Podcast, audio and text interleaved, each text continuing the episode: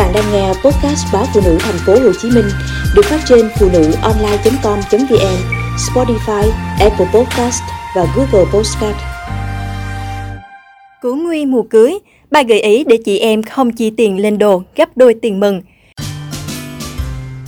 Để không phải méo mặt khi chi tiền mua sắm quần áo gấp đôi tiền mừng cưới, hội chị em có thể áp dụng ba gợi ý sau đây. Kiểm tra tủ quần áo để không bỏ sót item tiềm năng nào. Ngay khi vừa nhận được thiệp cưới, nàng hãy nhanh tay kiểm tra lại tủ quần áo xem có trang phục nào phù hợp với không gian tiệc cưới sang trọng nhưng trót bị lãng quên hay không. Việc này vừa giúp bạn nhìn lại những món đồ đã mua để hạn chế việc mua sắm trùng lập, đồng thời kiểm tra lại các item chưa có dịp sử dụng và cũng là dịp để sắp xếp lại tủ quần áo khoa học và ngăn nắp hơn.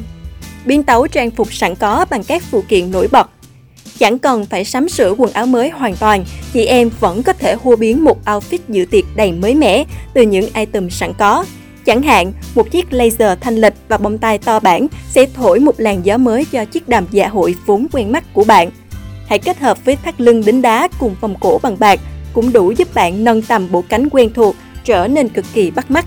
Vì thế, thay vì mua sắm cả cây đồ mới, nàng có thể học cách biến tấu trang phục sẵn có bằng cách tìm hiểu tại các trang tin hoặc tạp chí về thời trang.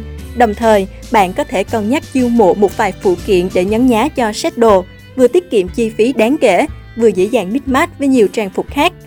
Đầu tư vài kiểu đầm cơ bản để tận dụng cho tiệc tùng cuối năm.